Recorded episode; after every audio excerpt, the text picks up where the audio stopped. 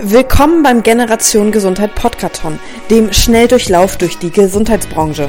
Wir haben auf dem Deutschen Krebskongress vier Live-Podcasts geführt, die ihr nun jeden Mittwoch auf die Ohren bekommt. Für euch am Mikrofon sind wieder Frederike Und Timo. Easy Peasy Lemon Squeezy. Unser Live-Podcast, unser erster Live-Podcast auf dem Deutschen Krebskongress. Wie hast du dich da gefühlt? Auf jeden Fall nicht Easy Peasy Lemon Squeezy. Ich Ja. war ganz schön aufgeregt. War auf jeden Fall eine Bühnenerfahrung, die wir eigentlich schon haben, aber erstmal live mit Mikrofon und wir haben gleichzeitig auch noch aufgenommen. War not so lemon, äh, easy peasy lemon squeezy. Aber es lief erstaunlich gut. Also vor allen Dingen dieses geile Duell zwischen Martin Schiersig vom Chaos Computer Club versus Holm Diening von der Gematik zum Thema, wie sicher ist die elektronische Patientenakte?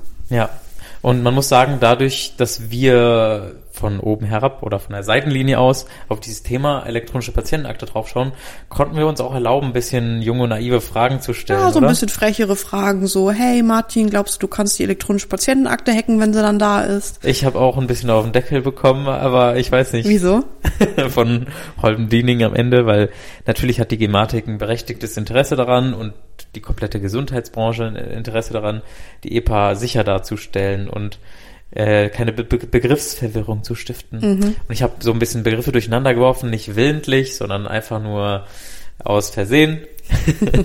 und da ist Holm natürlich direkt, äh, hat mich am Kicker gehabt, weil ähm, die Ja. Gematik äh, hat einen Kurswechsel hingelegt. Seitdem neuer Geschäftsführer da ist und Marketingstrategie äh, neu aufgefahren ist, geht's da ordentlich voran und ähm, ja, Ja, ich finde, ähm, die Gematik ist auf dem Vorrang, volle Kraft voraus. Und äh, der Chaos Computer Club ist natürlich da, das alles immer so ein bisschen äh, zu beobachten. Und ganz spannend war auch, dass Martin aus dem Nähkästchen vielleicht sogar geplaudert Ja, hat oder ja. erzählt hat, dass äh, der Chaos Computer Club es gar nicht so gut findet, wenn er benutzt wird Ja. als Instanz, als Hackerinstanz, die jetzt die TI, die Telematikinfrastruktur hacken soll. Ja, er hat nämlich, dürfen wir das eigentlich erzählen? Ja, ne? Was denn? Er hat er doch erzählt, dass ähm, Jens Spahn, das haben bestimmt mehrere Menschen mitgekriegt, hat angekündigt, ja, ähm, wir fordern den Chaos Computer Club dazu auf, uns auch auf Herz und Nieren zu prüfen.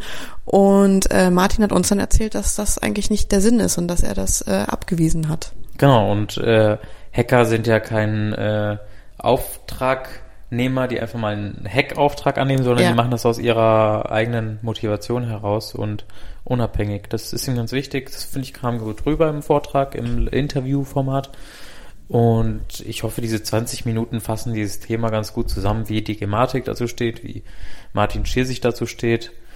Und wollen wir reinhören? Ja, ich würde sagen, im Interview werdet ihr auf jeden Fall eine Antwort darauf bekommen, ob Martin Schirsich die elektronische Patientenakte hacken kann, wenn sie dann da ist. Da bin ich ja gespannt. Dann Mensch. hören wir uns gleich nach dem Interview wieder. Ja, bis gleich. Ciao, ciao. Gleich. Nachgefragt. Dann kommen wir jetzt zu unserer zweiten Runde zu dem Thema, wie sicher ist die elektronische Patientenakte eigentlich, wenn sie dann da ist. Da haben wir uns einmal zwei Hochkaräter eingeladen, würde ich behaupten. Einmal auf der einen Seite den Herrn Martin Schiersig, er ist IT-Sicherheit-Experte und auch Teil des Chaos Computer Clubs. Und auf der anderen Seite den Herrn Holm-Diening, er leitet den Datenschutz und Informationssicherheit der Gematik. Schön, dass ihr beide da seid. Ich möchte unser Panel mit einer kleinen Anekdote beginnen. Und zwar habe ich vor einer, einiger Zeit einen Talk von dir gesehen, Martin. Und zwar, der hieß All Your Gesundheitsakten are belong to us. Den haben bestimmt vielleicht die ein oder anderen im Raum hier auch gesehen. Alle Gesundheitsdaten gehören uns beziehungsweise mir, der ist aus 2018. Und da hast du eigentlich ganz einfach gezeigt, wie du als Informatiker an Dokumente von Patientinnen und Patienten kommst. Und du hast quasi ganz plakativ dargestellt, wie einfach es ist, sich in diese Systeme reinzuhacken. Und jetzt meine Frage an dich, Martin. Glaubst du, du könntest auch die elektronische Patientenakte hacken, wenn sie dann da ist? Naja, das ist natürlich eine geladene Frage, insbesondere vor diesem Publikum und auch meinem, meinem äh, Co-Gast hier. Ähm, Hacken ist immer eine Frage, wer tut es? Ja, wer ist der erwartete Angreifer? Ich bin jetzt nicht der, den man dort erwartet als Angreifer. Es geht auch um die Innentäter, es geht um weitere Personen, die in Frage kommen für einen möglichen Angriff auf eine Akte. Und ähm, von daher würde ich sagen, ich habe schon gezeigt, dass die Akte einmal gehackt werden konnte. Das wird abgestellt. Das ist dann nicht mehr möglich. Ob dann ein zweiter Versuch gelingt, hoffentlich durch jemanden, der beauftragt wurde, das zu tun, um diese Akte noch sicherer zu machen. Sagen wir es so. Ihr beauftragt ja auch hoffentlich oder wahrscheinlich habt ihr auch intern viele Leute, die sich um die Patientenakte kümmern. Der Vortrag damals handelte von der Gesundheitsakte, dem vielleicht Vorgängerprojekt der Patientenakte. Nun kam vor ein paar Wochen das, äh, der Referentenentwurf raus zum Patientendatenschutzgesetz. Und dort sind ja Regelungen getroffen worden zur Sicherheit der elektronischen Patientenakte. Ich habe mich jetzt gefragt, nachdem ich mich durch diese 60 Seiten durchgewühlt habe, sind diese Regelungen ausreichend genug, um ihn vor Hackern oder Beauftragten zu schützen. Also es hat, es hat nicht dieser Regelung im Gesetz bedurft. Die Patientenakte, die wird jetzt nicht nur wegen des Gesetzentwurfs noch schnell sicher gemacht. Wir haben natürlich auch schon vorher alles getan, äh, damit es nicht so leicht ist, plötzlich in, an, an medizinische Daten da reinzukommen. Das ist schließlich, das ist unser Masterpiece. Also die Anstrengungen, die wir da unternommen haben, diese Akte sicher zu kriegen, die sind schon unglaublich. Und ähm, unglaublich soll nicht heißen, dass es der CCC uns das nicht glaubt. Ich denke schon, die wissen sehr genau, was wir da getan haben und welche und, und, und welches Niveau wir da einsteigen. Und was der CCC aber richtigerweise gemacht hat, der hat sich das ganze Umfeld angeschaut. Also gerade das Finding von, von Dezember 19, was da auf dem Chaos-Kongress vorgeführt wurde. Klar, es hat uns ziemlich geschockt und dann haben wir uns nochmal gesagt, okay, warum haben wir diese Respektsgrenzen eingehalten? Warum sind wir in diesem Bereich nicht eingetaucht? Man muss natürlich nicht nur die Akte sicher machen, auch das gesamte Umfeld, was auf sowas zugreift und das haben wir jetzt auch getan. Aber diesen Gesetzentwurf, der hat das nochmal ein bisschen fester gezogen und dokumentiert, aber tätig waren wir natürlich vorher schon. Martin, wie siehst du das? Welche Sicherheitsvorkehrungen müssen auf jeden Fall gegeben sein, damit du sie nicht wieder knacken kannst? Also, wenn man sich anschaut, wie ein typischer Angreifer vorgeht, der wählt natürlich immer den Schwach, äh, die Schwachstelle oder den Punkt, der am einfachsten äh, hier einen Hebelansatz ermöglicht. Und das war in unserem Fall mit unserem Team vom CCC jetzt der Prozess der Herausgabe von Zugangsmaterial, von Schlüsseln ähm, um diese Akte aufschließen zu können. Das heißt, wir haben nicht nur uns auf diese technischen Komponenten fokussiert und die Technik angeschaut, sondern wir haben das, was davor passiert und was dahinter passiert, uns angeschaut. Und zwar insbesondere die Dinge, die zentral sind, also zentrale Prozesse, die sozusagen immer gleich laufen für die Gesamtzahl aller Teilnehmer. Und wenn es dort einen Fehler gibt, und da gab es tatsächlich einen Fehler, ähm, dann ist der ausnutzbar, um sich Schlüssel zukommen zu lassen. Man muss also den Tresor gar nicht knacken. Und äh, in der Tat, das ist ein ganz schön mächtiger Tresor, das muss man sagen. Den muss man gar nicht knacken, sondern man lässt sich einfach den entsprechenden Schlüssel kommen. Und das liegt daran, dass die Prozesse eben nicht 100 Prozent in der Hand einer Person oder eines verantwortlichen Teilnehmers oder eines äh, Gesellschafters selber lagen, sondern dass es verteilte Verantwortlichkeiten gab. Und wenn das behoben wird, also wenn es strukturelle Problem, wie geht man Informationssicherheit und nicht nur IT-Sicherheit an, ähm, dann nehme ich an, wird es sehr schwer. Also Glaubst du, du kriegst den Schlüssel wieder? Naja, das, ich, ich hoffe nicht, weil ich sehe mich selber auch als jemand, der irgendwann einmal gerne eine, seine Daten äh, speichern möchte und auch lebenslänglich über seine Daten verfügen möchte, seine Gesundheitsdaten. Von daher hoffe ich, dass wir einen konstruktiven Beitrag leisten, um irgendwann sagen zu können, gut, jetzt ist auch für uns das Niveau so, dass ich das auch selber nutzen möchte. Ja, das ist mein, mein Ziel. Ihr seid beide Informatiker. Ich glaube, du hast Elektrotechnik studiert, du hast Machine Learning studiert. Informatik, Computer Science. Informatik im Endeffekt und in der Informationstechnik sagt man, sagen zumindest Hersteller und ich glaube auch ist das Konsens, dass es keine hundertprozentige Sicherheit gibt. Damit werben zumindest aus meiner Sicht viele Hersteller und damit begründen sie ihr schnelles Vorankommen. Vielleicht begründet damit auch das Bundesministerium das schnelle Vorangehen beim äh, Implementieren der elektronischen Patientenakte. Also seht ihr das als richtig an, dass man das alles so schnell angeht und es stimmt es, dass es in der Informationstechnik einfach keine hundertprozentige Sicherheit gibt? Sollte man damit an die Entwicklung einer EPA rangehen? Also erstmal, dass es keine hundertprozentige Sicherheit gibt, das, das liegt schon in der Natur der Sache. Ja, das ist so. Und jetzt ist es entscheidend, welche Schlüsse ziehen wir daraus. Es gibt keine hundertprozentige Sicherheit, also können wir es eh lassen. Lass uns zu Facebook gehen. Das ist ein Schluss, der ist nicht valide. Oder es gibt keine hundertprozentige Sicherheit, aber diese kleine da besteht, die müssen wir unbedingt schließen. Können Sie es denn verantworten, dass noch jemand und dann kommen meistens irgendwelche unsinnigen Vergleiche. Das ist beides nicht der richtige Weg. Der richtige Weg ist, zu wissen, was ist die Anforderung, was müssen wir unbedingt erreichen, welches Schutzniveau ist angemessen und was ist mit dieser kleinen Restlücke noch?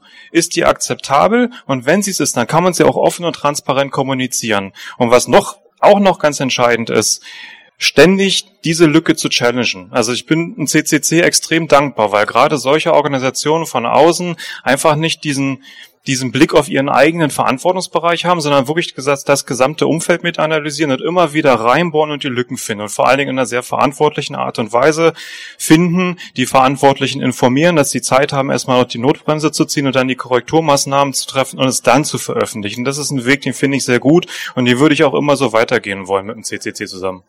Und du fühlst dich auch als Teil des CCC adressiert, dass du unabhängig auch einfach mal prüfst und guckst und das machst du auch weiter gerne so. Ja, erstmal nochmal zur Frage zurück. Die Frage war ja, ähm, das ist eine Kommunikationsfrage. Ja, also wenn ich sage, ähm, die Akte ist 100% sicher oder die Anwendung ist 100% sicher, das ist falsch. Das hat auch äh, die Gematik nicht behauptet. Aber in der Diskussion oder in der Kommunikation nach außen muss das meiner Meinung nach genauso berücksichtigt werden, dass man auch sagt, okay, wir haben hier etwas geschaffen, das ist neu, aber wir haben hier eine Risikoanalyse gemacht. Und wir sagen, okay, es kann etwas passieren, es kann immer was passieren, aber die Wahrscheinlichkeit, dass es bei uns passiert, ist besonders gering, weil wir haben A, B, C gemacht. Und wenn etwas passiert, dann ist das aber ganz klar begrenzt. Also so eine äh, Kommunikation nicht, äh, die nicht da aufhört, wo wir sagen, wir sind sicher, sondern die darüber hinausgeht. Ja, das, das würde mich als Patienten deutlich beruhigender irgendwie so eine Akte nutzen lassen, als wenn jemand sagt, das ist alles sicher, aber bitte stellt keine Detailfragen. Und ähm, deswegen diese Transparenz von Sicherheit, die, die, die muss noch reingebracht werden. Und ähm, dann ist auch, ich sage, das ist auch eine, eine Sache, die der CCC immer, immer fordert, dass man doch bitte nicht ähm, ich sag mal, dass, dass man mit Schwächen offen umgeht in dem Fall. Ja, also dass man sagt, okay, es ist niemand 100% sicher, das wissen wir und wir versuchen das mal ganz transparent zu machen und sozusagen die Kontrolle demjenigen zu geben, der das dann nutzen möchte. Ja. Also Spahn stellt sich ja schon durchaus dahin und sagt, ja, die EPA, die kommt 2021, das ist erstmal eine Grundausstattung, dann wird 22, 23 nachgebessert, 24 noch. Ähm, reicht es denn schon, dass es, also es geht jetzt ziemlich schnell in Richtung 21. Ist das, meinst du, das Paket 21 ist fertig, dass es auf den Markt kommen kann? Also ich, ich, ich halte das Datum, äh, also persönlich 21, ähm, also 1. Januar, da haben wir jetzt noch knappen Jahr, halte ich für sehr ambitioniert, wirklich sehr ambitioniert. Und es ist natürlich immer so, Sicherheit, das lässt sich nicht unbedingt beschleunigen. Und es hat sich gezeigt, dass wir hier im bestehenden Prozess, so wie wir bisher Sicherheit vorgefunden haben oder wie sie entwickelt oder gelebt wurde, dass es da Defizite gab, die sind auch angegangen worden. Und jetzt müsste man aber mal ehrlich diskutieren. Und ich kann selber nicht beurteilen, ob unter diesem Druck noch eine ehrliche Diskussion möglich ist, was ähm, den Bedarf von, ich sag mal, Zeit, die in Sicherheit fließen soll, ob diesem Bedarf hier gerecht geworden ist oder ob das Datum, das ja vorher schon feststand, ja, was sozusagen von oben in Stein gemeißelt wurde, ob das hier sozusagen etwas ist, wo man sich unterordnet. Und das wäre natürlich nicht richtig. Wie ist bei dir? Ist die EPA schon in der Schublade? Also kann schon losgehen? Ist sie sicher genug? Na, sie wird gerade gebaut und äh, nach Vorgaben, die auf jeden Fall sicher genug sind. Äh, wir mussten ja, nach dem, was der CCC gefunden hat, nichts an der Akte drehen. Da hat ja Martin völlig richtig gesagt. Die Fehler lagen ganz woanders. Ja, der Tresor ist gut. Wenn ich mir einen Schlüssel beschaffen kann, ist das natürlich eine ganz blöde Sache und da gehen wir jetzt ran. Das Aktenkonzept, das ist ja nicht, nicht, nicht erst vor ein paar Tagen entstanden. Das reift schon seit einigen Jahren und das Sicherheitskonzept dazu auch. Insofern ist das nichts, was man jetzt noch irgendwie mit der heißen Nadel schnell fertig strickt. Der erste, erste 21 schockt mich da in keiner Weise Weise, was die Akte betrifft. Ähm, Hersteller sind da auf einem guten Weg, bin ich total zuversichtlich, dass das alles klappt. Und nichts, was, was dann die Akte ausmachen wird, ist noch schnell sicherheitstechnisch nachgeschoben worden. Weder weil es in irgendeinem Gesetz steht, noch weil wir an den Kartenausgabenprozessen nochmal drehen mussten. Das müssen wir tatsächlich machen, aber die Akte selber ist safe und äh, muss auch nicht wegen dieser Vorfälle nochmal angefasst werden. Aber das Umfeld, klar, das müssen wir tun. Und das Umfeld ist auch relevant äh, und vor allem die Kommunikation des ganzen Umfelds der Telematikinfrastruktur, du hast es gerade angesprochen. Wie schätzt du die Akzeptanz der EPA vor allem auf der Seite der Ärztinnen und Ärzte ein, die wahrscheinlich hier im Publikum sitzen und sich jetzt vielleicht fragen, äh, wie sie in ihrer Praxis oder in ihrem Alltag 2021 dann, was sie vorfinden am 1. Januar oder am 2.?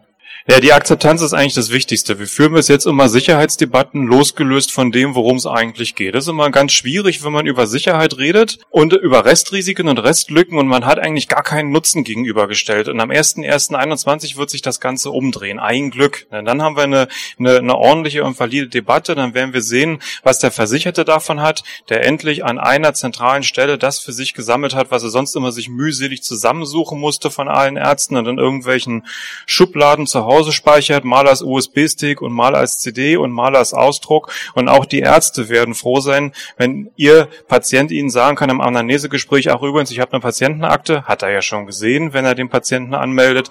Und du findest dort alle relevanten Behandlungsdaten, von denen die anderen Ärzte mir gesagt haben, Mensch, das könnte auch mal interessant sein für ein Krankenhaus beispielsweise. Und, und, und er kann sich das entsprechend dann rausziehen. Das erleichtert doch einiges und da wird dann der Nutzen offenbar. Und dann führen wir die, die Debatte auch auf, auf einem, ja, auf einer Nutzenbasis und nicht nur auf einer reinen Sicherheitsdiskussionsbasis. Auf den Zeitpunkt freue ich mich. Und der Nutzen ist der für dich in deiner Tätigkeit, zumindest wenn du die IT der Akte betrachtest, ist der auch irgendwie relevant? Also siehst du den Nutzen persönlich so auch oder betrachtest du eher so den Sicherheitsaspekt? Also persönlich bin ich immer jemand, der sehr gerne sehr neue Lösungen und kreative Lösungen ausprobiert. Und in dem Fall haben wir eine neue Lösung, die Nutzen verspricht. Und ich werde sie garantiert ausprobieren, wenn sie auf dem Markt ist. Also wenn wir ein Frontend für den Versicherten haben, eine App, dann werde ich mir die sicher anschauen.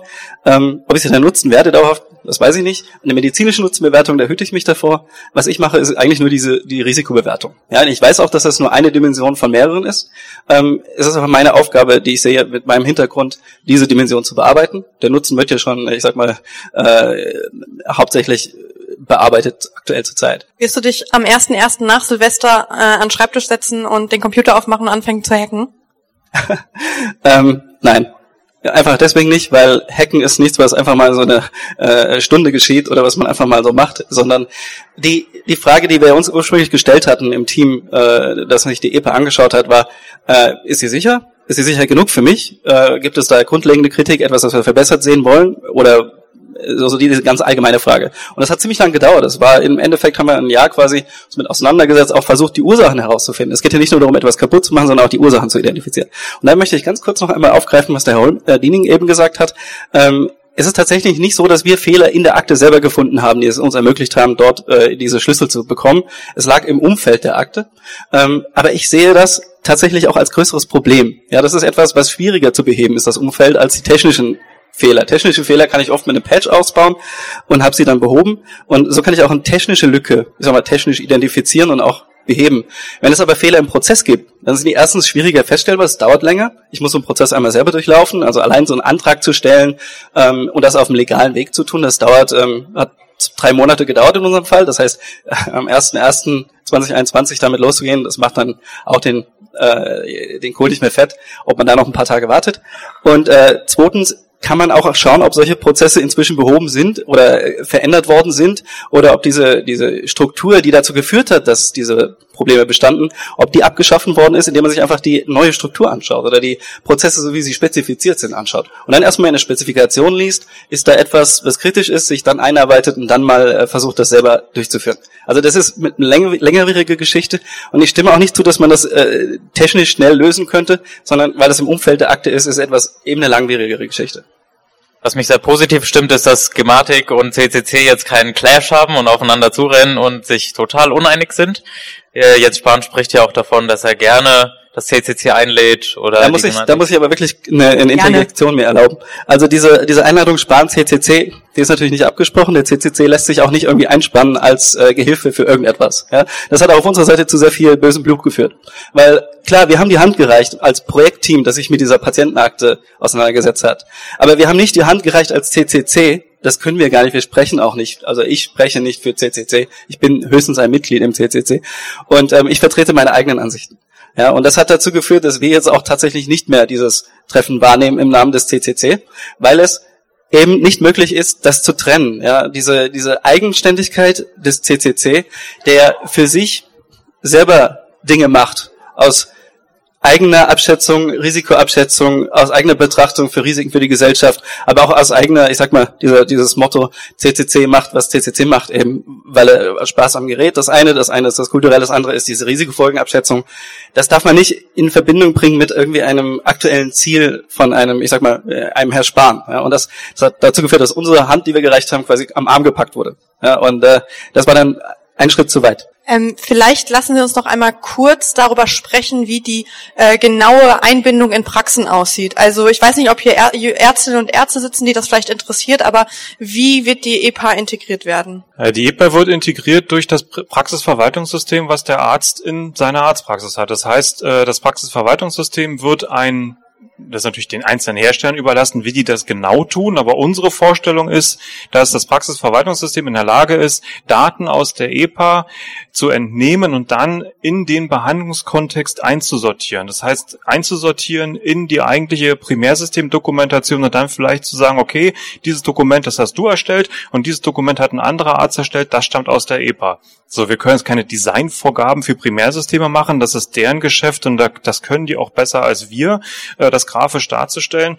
Aber das Ziel ist natürlich, dass der Arzt nicht plötzlich zwei Welten äh, äh gegenübersteht. Ja, wir haben hier die EPA-Welt, das ist ein eigener PC, womöglich auch noch sowas, und dann haben wir die Primärsystemwelt. Nein, das, das muss eine integrierte Lösung werden, meiner Meinung nach. Dieses Zwei-Welten-Prinzip hatte ich auch im Nachgang gerade zu unserem ersten Gespräch mit Johannes Bruns gehört. Er ist sich unsicher, ob die EPA, er nennt sie vielleicht eher EFA, elektronische Versichertenakte, so gut integriert werden kann in diese Welt der Arztpraxen. Ich weiß nicht, vielleicht gibt's ja sogar hier im Publikum Ärztinnen und Ärzte, die Fragen an euch beide haben und dann würde ich gern mal an Publikumsfragen übergeben oder hast du noch Fragen? Muss ich aber kurz einmal noch einhaken. Also Patientenakte EFA und Versichertenakte. War es drei Begriffe, ganz kurz klären. Patientenakte ist das, was wir machen, eine versicherten geführten Akte. Eine EFA ist die Abkürzung für, nicht für mit V, sondern mit F, die elektronische Fallakte, ganz was anderes. Nicht lebenslang, nur auf einen Fall bezogen und Arzt geführt und eine Versichertenakte kenne ich ehrlich gesagt gar nicht. Ich wollte keine Begriffsverwirrung stiften. Doch, hast ähm, du aber gerade. es ist in der Kommunikation, in der Außenwahrnehmung aber oft so, also das, darauf beruhte das Gespräch gerade eben, dass gar nicht sicher ist, Patientenakte, wie spielt das zusammen mit den Praxisverwaltungssystemen, den PVS? Also das ist eine Schwierigkeit, die ihr als Gematik aber sehr gut aufgreift, glaube ich. Ihr habt eine Struktur neu aufgebaut mit 51 Prozent, die das BMG übernommen hat. Und wollen wir übergehen zum Publikumsfragen? Ja, gibt es Fragen? Ja, Bergmann, schönen guten Tag. Vielleicht könnten Sie uns kurz mal erklären, was denn überhaupt das System ist. Bisher führen Sie so eine Metadiskussion um Sicherheit. Bindet sich das in die Praxisdokumentation mit ein? Ist das jetzt ein Import-Export-Modul oder wie muss ich mir das vorstellen? Ja, das wäre eine super Frage für Ihren äh, Primärsystem- oder KISS-Hersteller. Das, das ist unser Ziel, dass es sich das einbindet. Was, worüber wir jetzt gesprochen haben, deswegen, ich will natürlich nicht, dass wir hier eine Metadiskussion über Sicherheit führen. Wir reden von der elektronischen Patientenakte, einer versicherten geführten Akte, in der der Versicherte, wenn er es will, für sein ganzes Leben seine Dokumente speichern kann, die er vom Arzt so bekommt. Und jetzt geht er zu seinem behandelnden nächsten Arzt und sagt, Mensch, ich habe da so viel Zeug drin, das könnte für dich interessant sein. Und jetzt kommt genau der Punkt. Hat jetzt der Arzt einfach nur einen separaten Bildschirm, in dem er sich das anschaut, oder gliedert sich das ein in seine Primärsystemdokumentation? Unsere Vorstellung ist ganz klar letzteres. Aber da wir nicht CompuGroup heißen oder ein anderer Primärsystemhersteller, können wir das natürlich nicht selber bauen. Hier war noch eine andere Frage. Ja, vielleicht keine Frage, sondern äh, eine Antwort oder äh, eine Info zu dem Thema. Also wie gliedert sich das ein, die Primärsysteme? Die Gematik hat ja fleißig Vorarbeit geleistet und hat ein Primärsystem-Demonstrator äh, erzeugt, also ein Mockup, äh, das zeigt, wie integriert sich die EPA eigentlich in ein fiktives Primärsystem. Welche Dokumente sehe ich, wie kann ich suchen, wie kann ich filtern, wie kann ich Dokumente einstellen, herunterladen, wie sehen die Workflows aus. Und ähm, dazu wurden Videos erzeugt, die sind auf der Website der Gematik einsehbar, im Fachportal für Primärsystemhersteller. Das sind Empfehlungen für Primärsystemhersteller, wie sie ihre Systeme bauen können. Aber das hilft natürlich auch, wenn man als Arzt mal sehen will, wie könnte sowas denn aussehen. Webseite der Gematik, Fachportal, Informationen für Primärsystemhersteller, sieben Videos. Noch irgendwelche anderen Fragen? Irgendwelche Menschen, die Angst haben vor, dass die Gesundheitsdaten alle geklaut werden? Keine Hast du Angst? Ähm, es ist auf jeden Fall immer eine Frage, die ich gerne stelle. Muss man davor Angst haben, Herr Holm, Holm-Diening? Ich würde ich würd davor keine Angst haben, ehrlich gesagt. Ich freue mich auch auf den 1. Januar. Ich glaube, äh, wir belassen es dabei. Ich hoffe, ihr steht auch noch für Fragen zur Verfügung, falls das Publikum gleich noch mit euch sprechen möchte. Das war unser zweiter, unser zweiter Slot. Danke. Und wie fandest du's? Solide. Ich, es war auf jeden Fall das Interview, was am meisten gefragt war. Die Halle war voll, plötzlich standen voll viele Leute vor uns, haben Fotos gemacht. Genau. So. Für die, die nicht dabei waren, wo den Podcast gerade hören, es waren, weiß ich nicht, 50, 60, vielleicht 80 Leute da. Ja, ich würde schon sagen eher 80. Das Und war mega das Interesse voll. der Medien, also Journalisten, Journalistinnen war auch ganz groß. Ja. Also weil Martin Scheer sich jetzt nicht aus Berlin kommt und bei jeder Veranstaltung rumhüpft, äh, aber wir ihn bekommen haben, was ich ganz nett fand, dass er extra für uns aus Ja, richtig. Die Ärztezeitung hat ihn sich auch direkt in seinen, in ihrem Podcast nochmal geschnappt, so. Genau, ist ja auch äh, gut so. Ist gut, dass äh, nicht immer nur Gematik oder andere Leute befragt werden. Ähm, Martin Schesig ist ja bewandert auf dem Feld und Ja. war damals schon, ich glaube beim Valomat oder bei so Online-Wahlen hat er was versucht zu hacken, bei der bei dieser elektronischen Gesundheitsakte 2018 und beim Heilberufausweis Mhm. hat er Hand angelegt. Ja, das war ja auch echt eine Nummer, ne? Die Heilberufe, die so einfach, äh, also die Heilberufausweise, die jetzt so einfach äh, gehackt werden konnten, kopiert werden konnten, sich neu angelegt werden Ja, wobei, konnten. genau, das wurde, ist ja jetzt deutlich geworden, dass es kein EPA-Problem ist, kein Patientenaktenproblem, sondern so ein äh, Sicherheitsproblem generell für Ja. äh, die Gematik. Und ja, gut, dass er es entdeckt hat, sonst äh, wäre das Problem weiterhin Ich vorhanden. bin so gespannt, ob am 5. Januar, am 10. Januar, so die ersten Tage nachdem die EPA raus ist, ob es dann das erste große, den ersten großen Aufschrei gibt oder ob sich das alles, ob das alles so safe ist, dass da einfach man sagen kann, okay, gute Arbeit, Gematik. Ich bin mir sicher, da kommt gar nichts. Meinst du nicht? nee, nicht jedenfalls im Januar. Also es wird immer irgendwas geben, aber mehr Hysterie als äh, reale Angst, die man haben sollte. Ja, aber glaubst du nicht, so die EPA, das ist so das Thema der Gesundheitsbranche in 2019, 2020. Glaubst du nicht, dass ähm, da der erste Skandal schnell Nee. kommt? Also ich wünsche mir es nicht, ich wünsche der Gematik, äh, dass das alles so flach Der Skandal ist für mich jede Woche da, wenn irgendwo wieder steht, in der Gesundheitscloud XY wurden irgendwelche Daten gefunden. Und es gab tatsächlich auch letzte Woche von den Öffentlich-Rechtlichen, von der ARD, äh, wenn ihr das hört, vor zwei, drei Wochen, einen relativ schlecht recherchierten Artikel ähm, zum Thema Gesundheitsdaten. Also das Thema Gesundheit ist halt prädestiniert dafür, äh, dass man es einfach nicht so gut ergoogeln kann. Also Mhm. schwieriges Feld auch für Journalisten, glaube ich, sich da einzulesen, einzuarbeiten, wenn man nicht gerade mal seit 15 Jahren, die es die Gematik schon gibt, in der Branche arbeitet. Aber ich meine jetzt auch nicht auf Journalistinnen und Journalisten gesprochen, sondern auf ITler, die halt irgendwie direkt Probleme erkennen oder nach einiger Zeit Probleme erkennen. Ja. Ich glaube, ich halte daran fest. Ich glaube nicht, dass es so schnell zu einem Riesenskandal kommt. Äh, Ich bin ziemlich zuversichtlich, dass die Gematik da gerade was Stabiles aufbaut, Ja, wenn man so die auch. sichere, das sichere Auftreten von denen auch sieht. Die sind sich sehr sicher in ihrer Sache und Ja. das ist kein gespieltes Sichersein. Ja, können die Und sich, wir glaube ich, auch gar nicht gefragt leisten. gerade, ob es eine hundertprozentige Sicherheit gibt und da haben beide auch äh, ihre Meinung zugesagt. Ihr habt das gehört. Äh, deswegen blicke ich da äh, zuversichtlich in Ja. die Zukunft. Na gut, in diesem Sinne, ich ähm, hoffe, euch hat dieser kurze Einblick zur elektronischen Patientenakte gefallen und wir hören uns nächste Woche wieder am Mittwoch, da mit einem neuen Thema. Genau. Nächste Woche kommt das Thema Innovationszentren auf den Tisch. Also der Generalsekretär der Deutschen Krebsgesellschaft, namentlich Johannes Bruns, war im Gespräch mit Martin Klucksen vom Verband der Ersatzkassen VDEC. Okay. Das sind beides Mediziner, weil ich spannend finde, weil sie äh, ja ein enormes Wissen haben auch und seit, Mhm.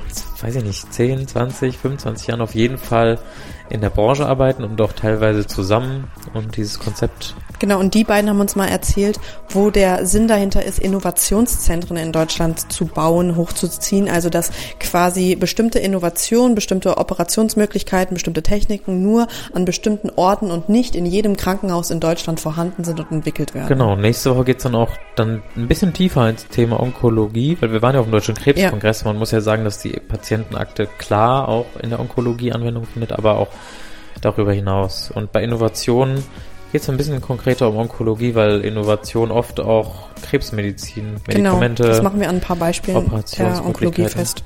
betreffen. Und äh, wir hoffen, euch gefällt das Format und ihr schaltet jeden Mittwoch ein. Ja, und äh, ich hoffe, es ist euch nicht zu technisch, zu sehr im Thema. Wenn nicht, dann Wir ähm, hoffen wieder zu viel. genau, wir hoffen wieder zu viel. Es hat Ja. euch ganz bestimmt gefallen und Ja. ihr schaltet nächste Woche wieder ein.